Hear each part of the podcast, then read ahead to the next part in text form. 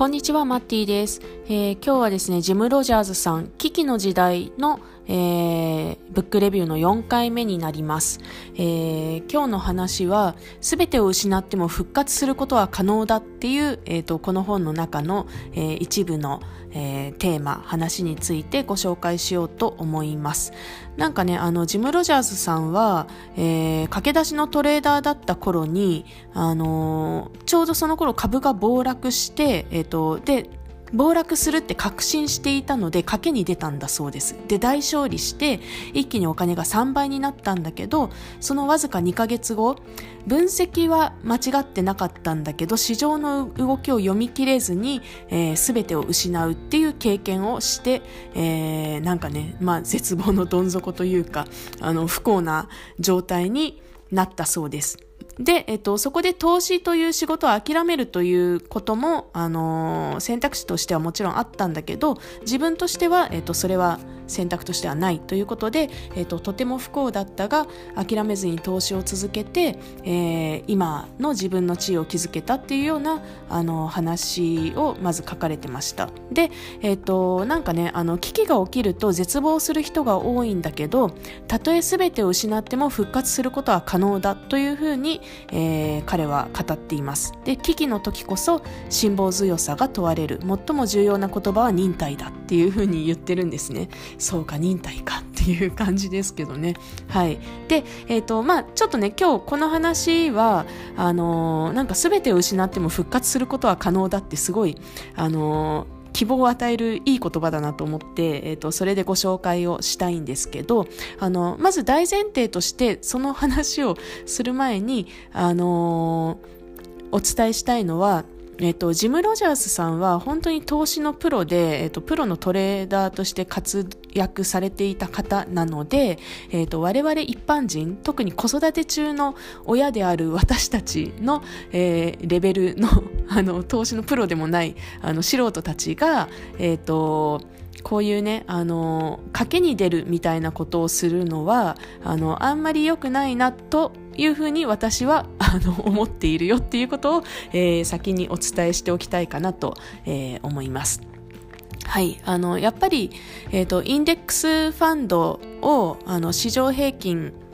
にあの合わせた、まあ、それは指標はいろいろあるんですけどね。S&P500 っていうあのアメリカの株式だけに、えー、株式の有料銘柄500株だけに、えーと、分散投資できるものもあれば世界中の株に分散投資できるものもあれば先進国だけの株っていうのも選べますし、えーと、あとは株と債券と、あのー、不動産のリートとみたいなのをバランスよく、えーと、バランス型って呼ばれている、えー、と投資信託もありますしあのいろんな種類があるので、まあ、そこのあの選び方はあの好みかなというふうに思ったりはするんですけど、けどえー、と何にせよインデックス型のあの手数料の安い投資信託をコツコツあの毎月定額の積み立てで、えー、積み立てていく。でどんな大暴落が起きても積み立てを続けるっていうところがこれこのやり方のポイントなんですけどあの暴落してる時こそ買うべきっていうのがあの株とか、えーと、そういう投資の、まあ、基本的な考え方ではあるので、えーと、大暴落したらラッキーと思って買い続けるっていうことが、えー、とても大切なんですが、まあ、そういうやり方をしていく方が、あのー、素人である私たちにとってはあの価値があるというか確実性が高いというのはあの大前提として、えー、あります。で、まあ、なんですけど、まあ、なぜ私がこのジム・ロジャースさんの話を、えーと、紹介しようと思ったかというとあのやっぱり、えーと、よく分かってない状態で、えーと毎月定額積み立てを続けていくとそのうち不安になる時って出てきますよね。あのもちろん市場がプラスになってる時はあなんか増えてるってあの数字を見て思えるんですけどガクッと下がった時にまあ仮にそれがあの自分のお金がマイナスになっちゃってるっていう状態の時に買い続けるっていうのって結構勇気がいると思うんですよあの全体の状況を知らずにあの知識がなくあのただ単にそれがいいよって言われて買っている状態だとあのすごい不安になると思うんですね。なんだけどあの理論から言うとそういうガクッと下がって、えーと、マイナスになってる時こそ買い続けなきゃいけないし、なんなら買い足した方がいいっていうのが、えっ、ー、と、まあ、心理だと思うんですね。なので、えっ、ー、と、そういうことを理解するために、えっ、ー、と、結構このジム・ロジャースさんの話っていうのが、えー、とても役に立つなと思うので、えっ、と、今回、えー、ちょこまか何回かに分けて、えー、具体的にご紹介をするっていうのを、えー、トライアルとしてやってみております。はい。なので、えっ、ー、と、ジム・ロジャースさんみたいに、あの、すべてを失う可能性があるような賭けに出るっていうのは基本的にはあの一般人である私たちは絶対やらない方がいいんですけど はいでもあのももし万が一、えーと、全部全てを失ったとしてもあのそのリカバリーする可能性っていうのは全然あるんだよっていうことを彼は、えーと、今教えてくれてるっていう感じですね。はい。で、え、ー、と、株式市場というのは、まあ、株式だけじゃ、まあでも株式がメインかな。うんうん。とっても不思議なもので、えっ、ー、と、分析だけじゃ読み切れないんですね。市場は時々狂ったように振る舞うっていうふうに彼は言ってるんですけどあのとっても不合理で、えー、人々の心理と行動によって大きく変化する可能性があるっていうことですね。で、えーと、なのでそういう人間心理みたいなものもあの読み解きながら予測をしていく必要があるし、まあ、そしてあのジムさんは常々言ってるんですけど過去の歴史から、えーとこういう時はどういうふうになことが起こるっていうのが分かるっていうのはそこにあの人間心理も加味した、えーと、歴史があるから、あのー、それを見るといいっていう話を、えー、されてるんだろうなというふうに思います。はい、で、えっ、ー、とねまあ、最も重要な言葉は忍耐だっていうところがねあのなんか重みがありますよね、えーとこの大投資家の あの、最も重要は忍耐かっていうところがね、はい。で、えっと、世界は成功してない賢い人々で溢れてるし、成功してない才能溢れる人々がいっぱいいるよと。で、えっと、成功してない人がたくさんいる一方で、成功している人はどういう人かというと、決して諦めない人だと。で、これは名門大学を卒業してるかどうかっていうのは実は重要じゃなくって辛抱できるかどうかっていうのが一番大切でそれができる人たちが人生においては成功してるんだよっていうことを言っています。ということはですね あのえーと、子供を育てる時に、えー、やっぱり一番気をつけないといけないのはこういう辛抱できるかどうか忍耐できるかどうか目的に対して、えーとそれを、あのー、理解して自分のあの、なんていうのかな、意思で、えー、忍耐する、続けていくっていうことができるかどうか、そういう子に育てられるかどうかっていうことが大切なんだなっていうあの気づきも同時に、えー、いただけますね。はい。まあ、あのー、まあ、忍耐とかね、辛抱って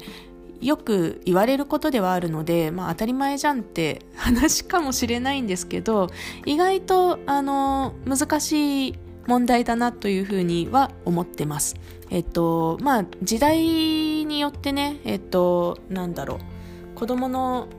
育て方とか、えー、子供があるべき姿みたいなことって、えー、時代のニーズに合わせて少しずつ変わっていくので、えーと私たちが育った頃の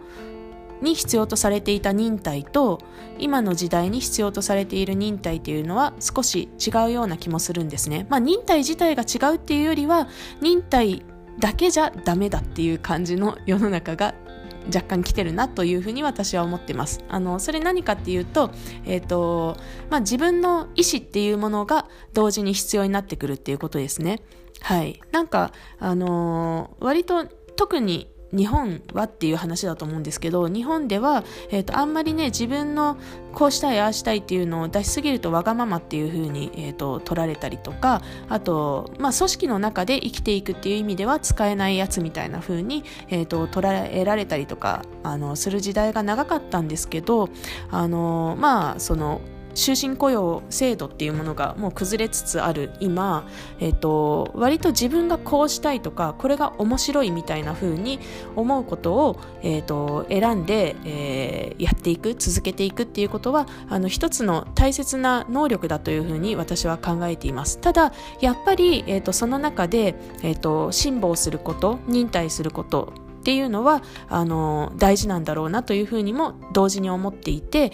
えーと、そこの2つを、えーと、いかに身につけさせるかっていうことをあのちょっと意識して気をつけてやっていく必要があるんだなっていうようなことを、えー、この本のこの、えーと、場所を読んでいて思いました。で、えっと、すべての常識は15年で劇的に変わるから、危機が起きても絶望する必要はないよっていう、えー、メッセージを、えー、ジムさんは送ってくれています。はい。ということで、えっ、ー、と、今日はですね、あの、すべてを失っても復活することは可能だというふうにジム・ロジャースさんが言ってるよっていうことを、えー、ちょっと紹介してみました。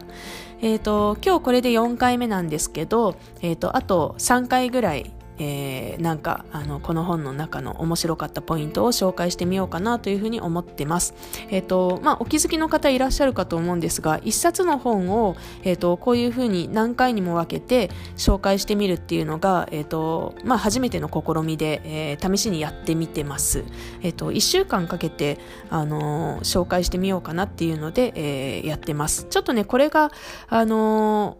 良いのか悪いのかっていうところは、あの、まあ、もうしばらく経ってから振り返って、えっ、ー、と、まあ良さそうだったら続けますし、なんかちょっと自分的に微妙だなっていうふうに思ったらやり方変えるかもしれないんですが、えー、少なくとも今週に関しては、えっ、ー、と、あと3回、えー、続けてみたいなと思ってます。では、えー、引き続き聞いていただけたら嬉しいです。よろしくお願いします。